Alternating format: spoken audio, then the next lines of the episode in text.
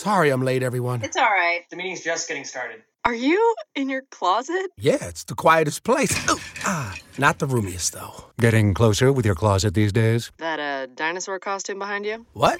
No. The Container Store's custom closet sale is here to help with up to 25% off closet systems and free virtual in home closet design. Who wants Sean to put on the dino suit? really, guys? The Container Store, where space comes from.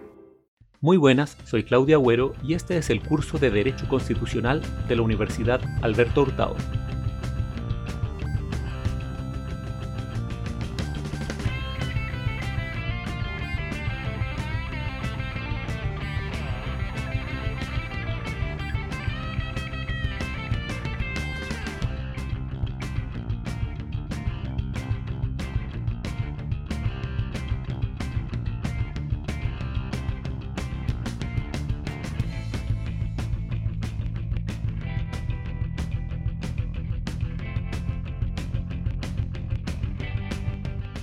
Esta es la segunda sesión del curso Derecho Constitucional 2. Espero que estés bien junto a tu familia y seres queridos en esta cuarentena y emergencia sanitaria. Recuerda quedarte en tu casa. Mi voz hoy día no está muy buena. Intentaré hacer el mejor esfuerzo para que se entienda claramente lo que estoy diciendo. Vamos a analizar el texto del profesor Mauricio Fioravanti. Antes de comenzar con el texto, vale la pena insertar algunas definiciones pues vamos a usar ciertos términos de manera más precisa que en el lenguaje cotidiano. La primera expresión que vamos a definir es ideología política. Ideología política se entenderá en este curso como un conjunto más o menos coherente de ideas que dan fundamento a algún tipo de acción política. En esta acepción, la expresión ideología política hace referencia a una serie de funciones discursivas que consisten en explicar y evaluar las condiciones sociales que permiten que se desarrolle un programa de acción política. La ideología política es entonces un conjunto de ideas políticas que forman un discurso más o menos discontinuo, más o menos coherente, y que es el resultado de la práctica política, de experiencias políticas y de tradiciones políticas que van decantando a lo largo del tiempo. Naturalmente, dentro de la ideología política también hay conceptos y teorías políticas que les dan fundamento, pero lo central de la ideología política no es su coherencia conceptual o podríamos decir académica, sino que lo central de la ideología política es su orientación. Lo que busca este discurso que llamaremos ideología política es orientar la acción política, es decir, dirigir o darle un horizonte a todas aquellas acciones sociales que permiten resolver problemas colectivos. Son ejemplos de ideologías políticas el liberalismo clásico el liberalismo conservador, el socialismo, el comunismo, el pacifismo y por supuesto el feminismo. Esta definición de la expresión ideología política permite al mismo tiempo elucidar el significado de la expresión teoría política. Vamos a entender por teoría política un discurso que su orientación no es dirigir la acción política, sino que contar con un conjunto de conceptos, categorías, principios y normas que sea coherente y que permita dar fundamento a un cierto modo de pensar o de describir la realidad, entendiendo realidad como realidad social, en donde la acción política tiene un sentido. Con estas dos definiciones podemos notar que tenemos siempre tres niveles de lenguaje. En primer lugar, el discurso del poder o de la autoridad política. En segundo lugar, el discurso de la ideología política y en tercer lugar, el discurso más abstracto, más general, más filosófico, si se quiere decir de este modo, de la teoría política. Veamos un ejemplo sencillo para entender estos tres niveles de lenguaje. Supongamos que en una comunidad ficticia un rey ordena a los súbditos la prohibición de comer carne. La pregunta es, ¿qué es esto? Bueno, esta orden del rey es un discurso del gobernante. Segunda pregunta, ¿por qué el gobernante ha ordenado esto? Una respuesta simple es, bueno, porque la ideología política del partido al cual el rey pertenece es una ideología política, podríamos decir en algún sentido, vegana. ¿En qué teoría política se fundamenta esta ideología? Bueno, ahí habría que explorar y empezar a reconstruir los conceptos filosóficos que le dan al veganismo en este caso como ideología política o al antiespecismo, también podríamos usar esa terminología, un sustento filosófico. Este podría ser, por ejemplo, un conjunto de conceptos como bienestar animal, derechos de los animales, antiespecismo y discriminación animal, del mismo modo que una idea de igualdad transversal a todas las especies. Son algunos de los conceptos que tendrían que estar formando esta teoría política que le da sustento a la ideología y en donde ésta le da a su vez sustento a la acción política. Con estas definiciones sobre la mesa podemos dar cuenta que el texto de Fioravanti deja de lado la acción política o el discurso de los gobernantes y se concentra en un punto intermedio entre la ideología política y la teoría política. Entonces, ahora vamos a revisar el texto muy al pie de la letra. Anda a hacerte un café, un té, pone el agua para el mate, búscate los cigarros, el cenicero, abre el computador, abre un cuaderno, busca un lápiz, porque empezamos a dar contenido y un poco de contexto a la primera lectura del curso. El texto es el capítulo 1 del libro Los Derechos Fundamentales y trata sobre las tres fundamentaciones teóricas de las libertades que Fioravanti las denomina modelos. Estos son el modelo historicista, el modelo individualista y el modelo estatalista. Según Fioravanti, estos tres modelos son tres modos de propugnar o promover el reconocimiento de ciertas garantías fundamentales para los ciudadanos por parte del ordenamiento jurídico. Él usa la expresión modelo porque lo que está haciendo no es una descripción detallada y precisa históricamente, sino que una reconstrucción racional de las principales ideas que, en su opinión, forman estas doctrinas, modelos o, siguiendo el lenguaje del curso, podríamos denominar ideologías. Entonces, para efectos de este curso, la expresión modelo de Fioravanti, la expresión doctrina de Fioravanti y la expresión ideología política son sinónimos. Fioravanti inicia el análisis del modelo historicista. Creo que lo primero que hay que entender para comprender el modelo historicista es que éste le da fundamento a un gobierno moderado, equilibrado, que realiza cambios sociales paulatinos, pausados a lo largo del tiempo.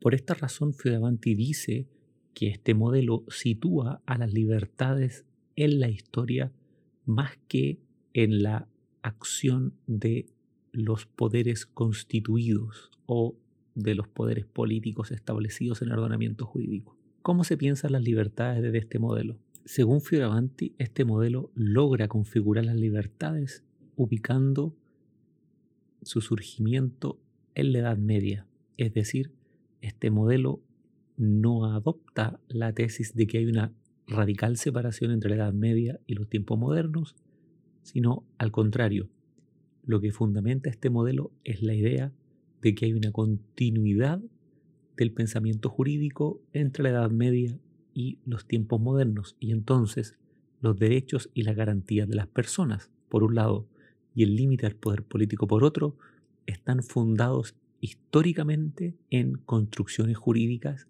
que tienen su origen no en los tiempos modernos, sino que en la Edad Media. Para Fioravanti, un punto central de la reconstrucción historicista de las relaciones medievales es la reconstrucción de las relaciones de fidelidad y protección. Fioravanti señala que en la Edad Media las personas están ligadas por relaciones de intercambio, y estas relaciones de intercambio permiten entender que un súbdito o fiel a un señor en concreto sabe que, por un lado, él tiene la obligación de guardar fidelidad a este señor y a la inversa, también sabe que este señor está obligado a protegerle entregándole seguridad en relación a sus bienes y a su familia. Fioravanti destaca que en la reconstrucción historicista de esta relación de fidelidad y protección enfatiza que existía un derecho del el fiel o del súbdito a ser protegido por este señor. Por esta razón, según aquellos que adhieren al modelo historicista, no tiene sentido buscar en la Edad Media nuestra moderna idea de derecho como un derecho justiciable frente a un tercero imparcial que es el juez. Naturalmente en la Edad Media este concepto de derecho como derecho justiciable no existía, pero que no existiese este moderno concepto de derecho no implica para aquellos que adhieran al modelo historicista que no existiese un derecho por parte del súbdito a ser protegido por el Señor. Entonces, de acuerdo al modelo historicista, en la Edad Media existía una forma específica de proteger los derechos y las libertades de los súbditos. Este derecho medieval está fundado en la fuerza normativa de la costumbre y tiene el resguardo de la voluntad. Naturalmente no hay catálogos de derechos, no están sistematizados en reglas abstractas y generales como las que conocemos hoy, pero según aquellos que adhieren al modelo historicista, nos cuenta Fioravanti, esto no implica que durante la Edad Media los señores se hayan sentido sometidos a esta costumbre de dar protección a los súbditos. Ahora bien, este punto de origen puramente consuetudinario de las reglas del acuerdo social entre el señor y los súbditos comienza a ser racionalizado a partir del siglo XIII, cuando los señores comienzan a escribir los contratos de dominación. Fioravanti critica en este punto a cierta historiografía que dice que en este momento de racionalización comienza a surgir una idea de asambleísmo por estamentos. A juicio de Fioravanti, esta lectura de la racionalización de la costumbre que ocurre en el siglo XIII es incorrecta, básicamente porque en el siglo XIII no existe una noción de pueblo o de nación, cuando los representantes de los distintos estamentos de la sociedad se sientan al lado del Señor a establecer, por así decirlo, sus demandas, no representan ni al pueblo ni a la nación, solamente representan a su propio estamento. Además, los representantes de los estamentos no pretenden decir junto al Señor cuál es la ley que rige en el territorio, sino simplemente quieren poner por escrito la presencia de este derecho consuetudinario. Entonces, a juicio de Firavanti, los contratos de dominación medieval son fórmulas jurídicas que lo que hacen es reforzar las perspectivas o las esferas de dominación o de control. Por un lado, la esfera de control del Señor y por otro lado, la esfera de control de los estamentos. En este sentido, Fioravanti nos dice que ya que las relaciones medievales son típicamente relaciones contractuales, lo que hacen estos contratos de dominación es regular típicamente los bienes y además las libertades negativas o libertades civiles, pero que no se acercan a la regulación de las llamadas libertades positivas o libertades políticas. De este análisis somero del contrato de dominación, Fioravanti concluye que aquellos que adhieren al modelo historicista sostienen que en la Edad Media están las raíces de la idea de libertad como autonomía y de libertad como seguridad. Naturalmente, Fioravanti critica esta posición y señala que hay datos históricos que son, que son difíciles de justificar para aquellos que adhieren a esta posición. En primer lugar, la práctica medieval reconoce muy raramente yura y libertades a los individuos en cuanto tales. En realidad se da derechos y libertades a los estamentos o a las estructuras corporativas. En segundo lugar, el modelo historicista no toma en cuenta que en el derecho moderno es central la idea de libre expresión de la voluntad como libertad positiva, es decir, la libertad de tener deseos, aspiraciones, proyectos en general un plan de vida y de ejecutarlo durante el tiempo de vida del cual dispongo. A juicio de Fioravanti, esta aspiración es típica de las personas que vivimos en la modernidad y nos separa de los sujetos que vivieron en la Edad Media. El pensamiento medieval no concibe que el sujeto tenga la capacidad de planificar su propia vida, de saltar su estamento, de construir su futuro, por decirlo metafóricamente, en términos más técnicos, de formular un plan de vida y de perseguirlo con completa libertad. Luego, Fioravanti comienza a analizar la contribución de la historia política de Inglaterra, porque, según el modelo historicista, la historia constitucional inglesa demuestra cómo es posible hacer una transición gradual y relativamente indolora, es decir, sin rupturas, entre el orden medieval y el orden moderno de las libertades. Naturalmente, Fioravanti critica esta posición historicista, pero el análisis de la Constitución de Inglaterra también le sirve para mostrar cómo la Constitución en este modelo regula las relaciones sociales. La conclusión de Fioravanti en relación a la contribución de la historia constitucional de Inglaterra a este modelo es básicamente la siguiente. Fioravanti señala que el caso inglés permite mostrar cómo las libertades y los derechos de las personas se van desarrollando paulatinamente a lo largo del tiempo y entonces, por un lado, son más amplias y por otro lado, están mejor consolidadas en la institucionalidad que en el modelo donde las libertades dependen de definiciones legislativas establecidas en códigos. Fioravanti finaliza el análisis del modelo historicista haciendo referencia al contexto institucional en donde se desarrolla el historicismo. Básicamente la idea de un gobierno moderado en donde las fuerzas políticas se neutralizan entre sí y se equilibran, porque cada una de ellas lo que busca es defender sus posiciones adquiridas a lo largo de la historia. Esto implica que ninguna de las fuerzas políticas o sociales tiene un poder constituyente en sentido pleno o total, porque en este modelo se desconfía de ideas refundacionales o revolucionarias. El modelo lo que pretende es asegurar la continuidad y el cambio progresivo, gradual o paulatino. Y entonces, como los miembros de todos los grupos sociales buscan defender lo que han ganado a lo largo del tiempo, por así decirlo, en virtud de la costumbre, lo que ocurre es que la libertad como seguridad es el principal valor jurídico en este modelo. El segundo modelo que analiza Fioravanti es el modelo individualista. A juicio del autor, lo que diferencia el individualismo del historicismo es su punto de vista en relación al pasado medieval. El individualismo, a diferencia del historicismo, busca mostrar que hay un quiebre radical entre el modo en que se regulaban las relaciones sociales en la Edad Media y el modo en que se regulan las relaciones sociales en la Edad Moderna.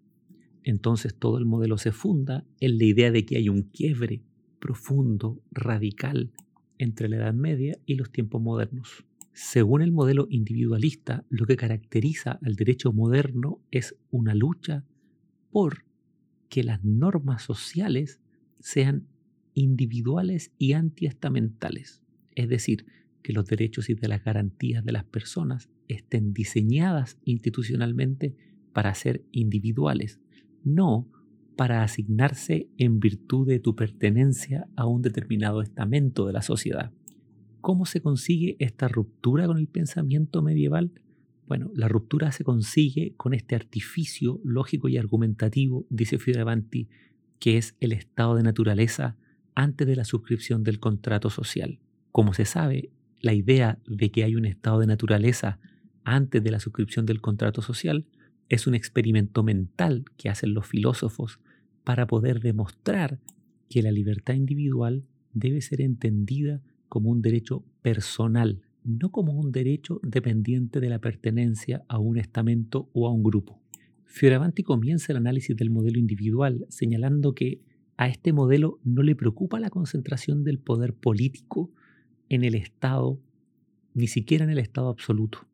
¿Por qué? Porque esta concentración del poder en el Estado es el necesario movimiento político que había que hacer para destruir la sociedad medieval.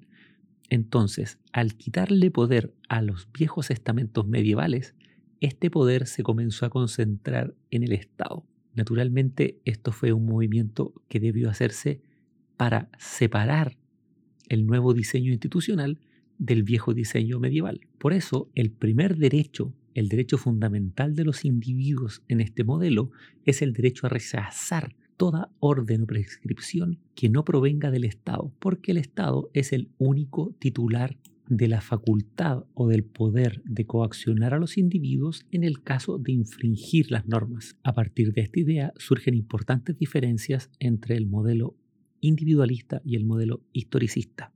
Lo que el historicista considera como un mérito, esto es, la incapacidad del poder político de darle forma a los derechos y libertades asegurados a lo largo del tiempo, en el modelo individualista se entiende como un defecto. A su vez, lo que el individualismo sostiene como la necesidad de una revolución social que elimine los privilegios y el orden estamental de la Edad Media, el historicismo lo niega. Para el historicismo no es posible comprender la idea de que sea necesario ejecutar una revolución para generar cambios sociales. Para el historicismo, el cambio social siempre es paulatino y progresivo. En tercer lugar, el modelo historicista garantiza las libertades del individuo exclusivamente en relación al poder político del Estado, mientras que en el modelo individualista lo que se busca garantizar es que el individuo tenga derechos en relación a poderes individuales del Estado, no al poder político en general. Entonces, por eso se protege al ciudadano en relación al juez, se protege al ciudadano en relación al recaudador de impuestos, se protege al ciudadano en relación al administrador o lo que podríamos denominar poder ejecutivo, pero no frente al poder legislativo, porque el poder legislativo es el poder del pueblo y el ciudadano está sometido y entonces los ciudadanos están sometidos al imperio de la ley formulada en virtud de las reglas que regulan el ejercicio del poder legislativo. Ahora bien, ¿cuáles son las herramientas conceptuales que usa el modelo individualista para construirse? Son dos, dice Fioravanti. En primer lugar, la oposición entre la Edad Media y el derecho moderno. En segundo lugar, la teoría contractualista. La tesis del contractualismo es naturalmente una tesis filosófica. La tesis básicamente señala lo siguiente. Las personas viven originalmente en un estado de naturaleza y ellas quieren deliberadamente asociarse por distintas razones según sea el filósofo que presenta la tesis contractualista. Esta acción deliberada del grupo de personas construye la autoridad política que llamamos Estado.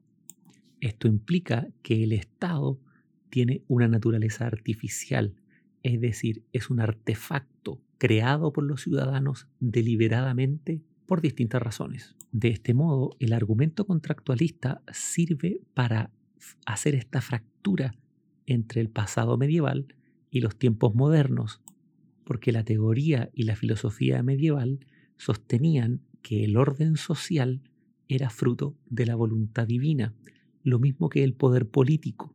El fundamento del poder político del rey en la Edad Media es la voluntad de Dios, tarde o temprano. El contractualismo, a diferencia de esta tesis de la Edad Media, lo que señala es que el origen del poder político es la reunión de las voluntades de las personas que, estando en este estado de naturaleza originario, deciden construir el Estado mediante la suscripción de este contrato social. Esta nueva explicación del surgimiento del poder político que es el contractualismo deja de lado toda organización estamental o gremial típica de la Edad Media.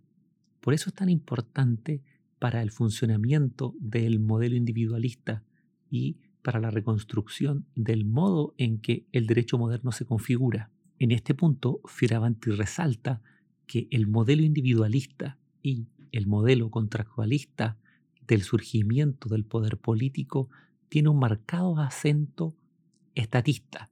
¿Por qué? Por dos razones. En primer lugar, porque se justifica el monopolio de la fuerza estatal concentrado en el Estado.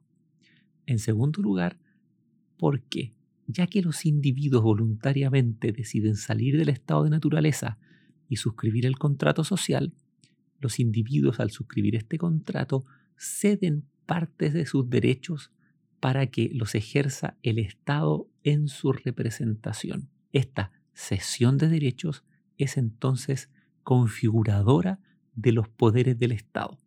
Entonces, para el modelo individualista, las libertades y los derechos no se apoyan en la historia como en el modelo historicista, sino que se apoyan en la autoridad del Estado soberano. Aquí Fioravanti hace una pausa y comienza a pensar si en realidad el modelo individualista no se confunde con el modelo estatista. La respuesta que él ensaya es negativa. A su juicio, es posible distinguir el modelo individualista del modelo estatista por tres razones. En primer lugar, porque el modelo individualista toma como punto de partida la presunción de la libertad en las personas. Esta presunción de libertad se expresa en la conocida fórmula todo aquello que no está prohibido está permitido. Esto implica que por defecto las personas tenemos libertad para realizar acciones salvo que estén prohibidas por ley. De manera correlativa, es necesario demostrar la legitimidad de la limitación de la libertad. Es decir, cada vez que se formula legislación que restringe esta libertad originaria, es necesario que esta restricción de la libertad sea justificada. Esto implica que las libertades son potencialmente indefinidas. El modelo individualista entonces desconfía de la visión estatista que persigue que el ciudadano sea un buen ciudadano en el sentido que cultive ciertas virtudes políticas. En contra de estas pretensiones del modelo estatista, el modelo individualista alega siempre la libertad originaria de los individuos, que es una libertad que antecede a la creación del poder político que llamamos Estado.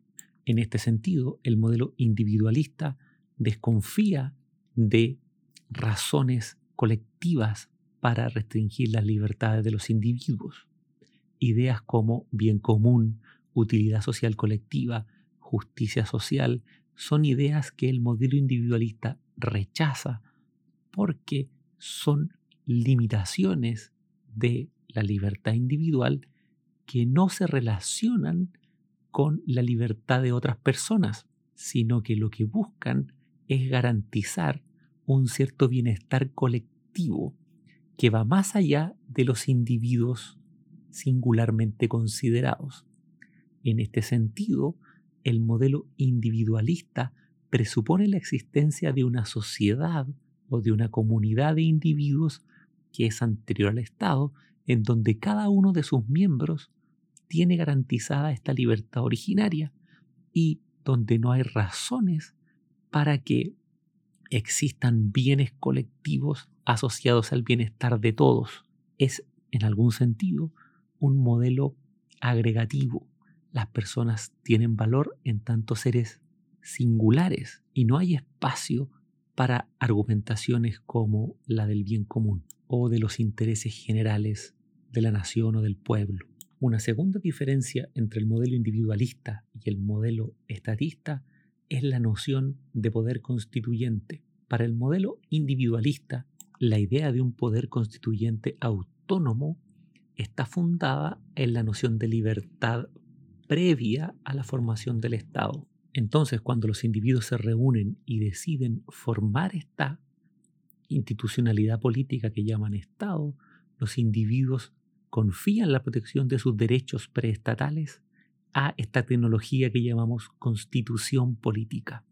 Por eso, el poder constituyente reside siempre en el individuo como parte de esta sociedad o comunidad que forma el Estado. A partir del momento en que el Estado se forma, el poder deja de ser constituyente y pasa a denominarse poder constituido, porque está regulado por las reglas constitucionales que se han dado este grupo de personas en el momento en que decidieron formar el Estado. Entonces, cuando el Estado ya está en funcionamiento, cuando ya existe una constitución y poderes constituidos, la técnica para asegurar los derechos individuales es la generalidad y abstracción de la ley, en términos de que cuando la ley es abstracta y general, no distingue ni individualiza a sujetos singulares, sino que regula la conducta de todos los ciudadanos de una sola vez. Y es abstracta porque no regula situaciones específicas o particulares, sino qué tipos de casos. Aquí Fioravanti destaca que hay una tensión entre el modelo individualista y el modelo historicista. Para el modelo individualista, la mejor forma de garantizar las libertades es dándole forma de legislación, mientras que para el modelo historicista no es posible garantizar las libertades de este modo, porque la mejor forma de garantizarlas es mediante el paso del tiempo a través de la jurisprudencia, las costumbres y las prácticas políticas. A juicio de Fioravanti, la principal diferencia entre el modelo historicista y el modelo individualista es el modo en que se tratan las libertades políticas, también llamadas libertades positivas. Para el historicismo, no tiene ningún sentido que las libertades políticas se expresen de manera colectiva como asambleas constituyentes, mientras que para el individualismo es la asamblea constituyente el principal o el más fundamental mecanismo de participación política de los ciudadanos, ya que la Asamblea Constituyente es el fundamental medio de expresión política de los ciudadanos, las libertades políticas, las libertades positivas, van a ser en el modelo individualista tan importantes como las libertades civiles o libertades negativas, porque la necesidad de la expresión política de los individuos es la manifestación de esta libertad originaria que los individuos tenían en el estado de naturaleza y esa libertad continúa estando presente cuando ya se ha organizado el Estado. Por esto Fioravanti nos dice que de acuerdo al modelo individualista, los poderes constituidos, es decir, la forma que adopta el Estado, va a ser fuerte siempre y cuando las personas entiendan que esta institucionalidad es una buena intérprete de la voluntad general, mientras que los poderes constituidos van a ser frágiles, van a estar, por así decirlo, deslegitimados cuando las personas entiendan que ellos no expresan adecuadamente la voluntad general. Aquí Fioravanti nota que el contractualismo, en este punto de vista extremo, nos lleva por una pendiente resbaladiza que conduce a el cuestionamiento de casi cualquier tipo de poder constituido. Por eso, dice al final del análisis de este modelo, en un momento el historicismo y el estatalismo hacen frente común en contra de la cultura individualista y contractualista, porque ellas ponen en riesgo la estabilidad de la unidad política al cuestionar la legitimidad de ciertas decisiones institucionales y al comenzar a convocar al este poder constituyente originario que siempre estaría latente más allá de la artificialidad del Estado.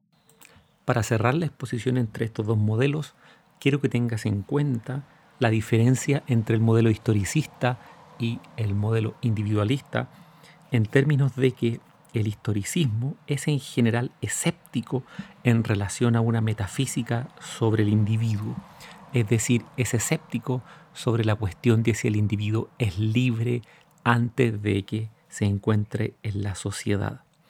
Para el historicismo, la sociedad es entonces un delicado arreglo de instituciones, formas, estructuras, valores que se ha ido acomodando lentamente a lo largo del tiempo. Y entonces, en ese ajuste paulatino a lo largo del tiempo, se ha logrado una suerte de equilibrio en donde la sociedad se desarrolla. Y ese equilibrio es centralmente efímero y frágil. Así, el historicismo es reticente a los cambios violentos, rápidos o revolucionarios, mientras que el individualismo funda la sociedad en esta idea de libertad metafísica, de libertad subyacente, que es previa al desarrollo del Estado. Esto permite entender que la sociedad no es una cuestión frágil que se ha arreglado o acomodado a lo largo del tiempo, sino que es la reunión de individuos racionales que de manera deliberada o intencionada han decidido construir al Estado por distintas razones de conveniencia recíproca. Bueno, dejo hasta aquí la exposición de los dos primeros modelos de Fioravanti. Espero que sigas bien esta semana. Recuerda coleccionar tus preguntas y tus dudas y traerlas a la sesión de streaming. También recuerda que este audio va a estar disponible en el sitio web Canvas del curso y también en www.spreaker.com que es un repositorio de audios estilo podcast que estoy usando para tener todas las clases ordenadas. Ahí puedes escuchar online el episodio, pero además puedes descargarlo y compartirlo en formato MP3. Espero que sigas bien en esta cuarentena que nos afecta a todos y a todas. Y bueno, un abrazo y nos vemos.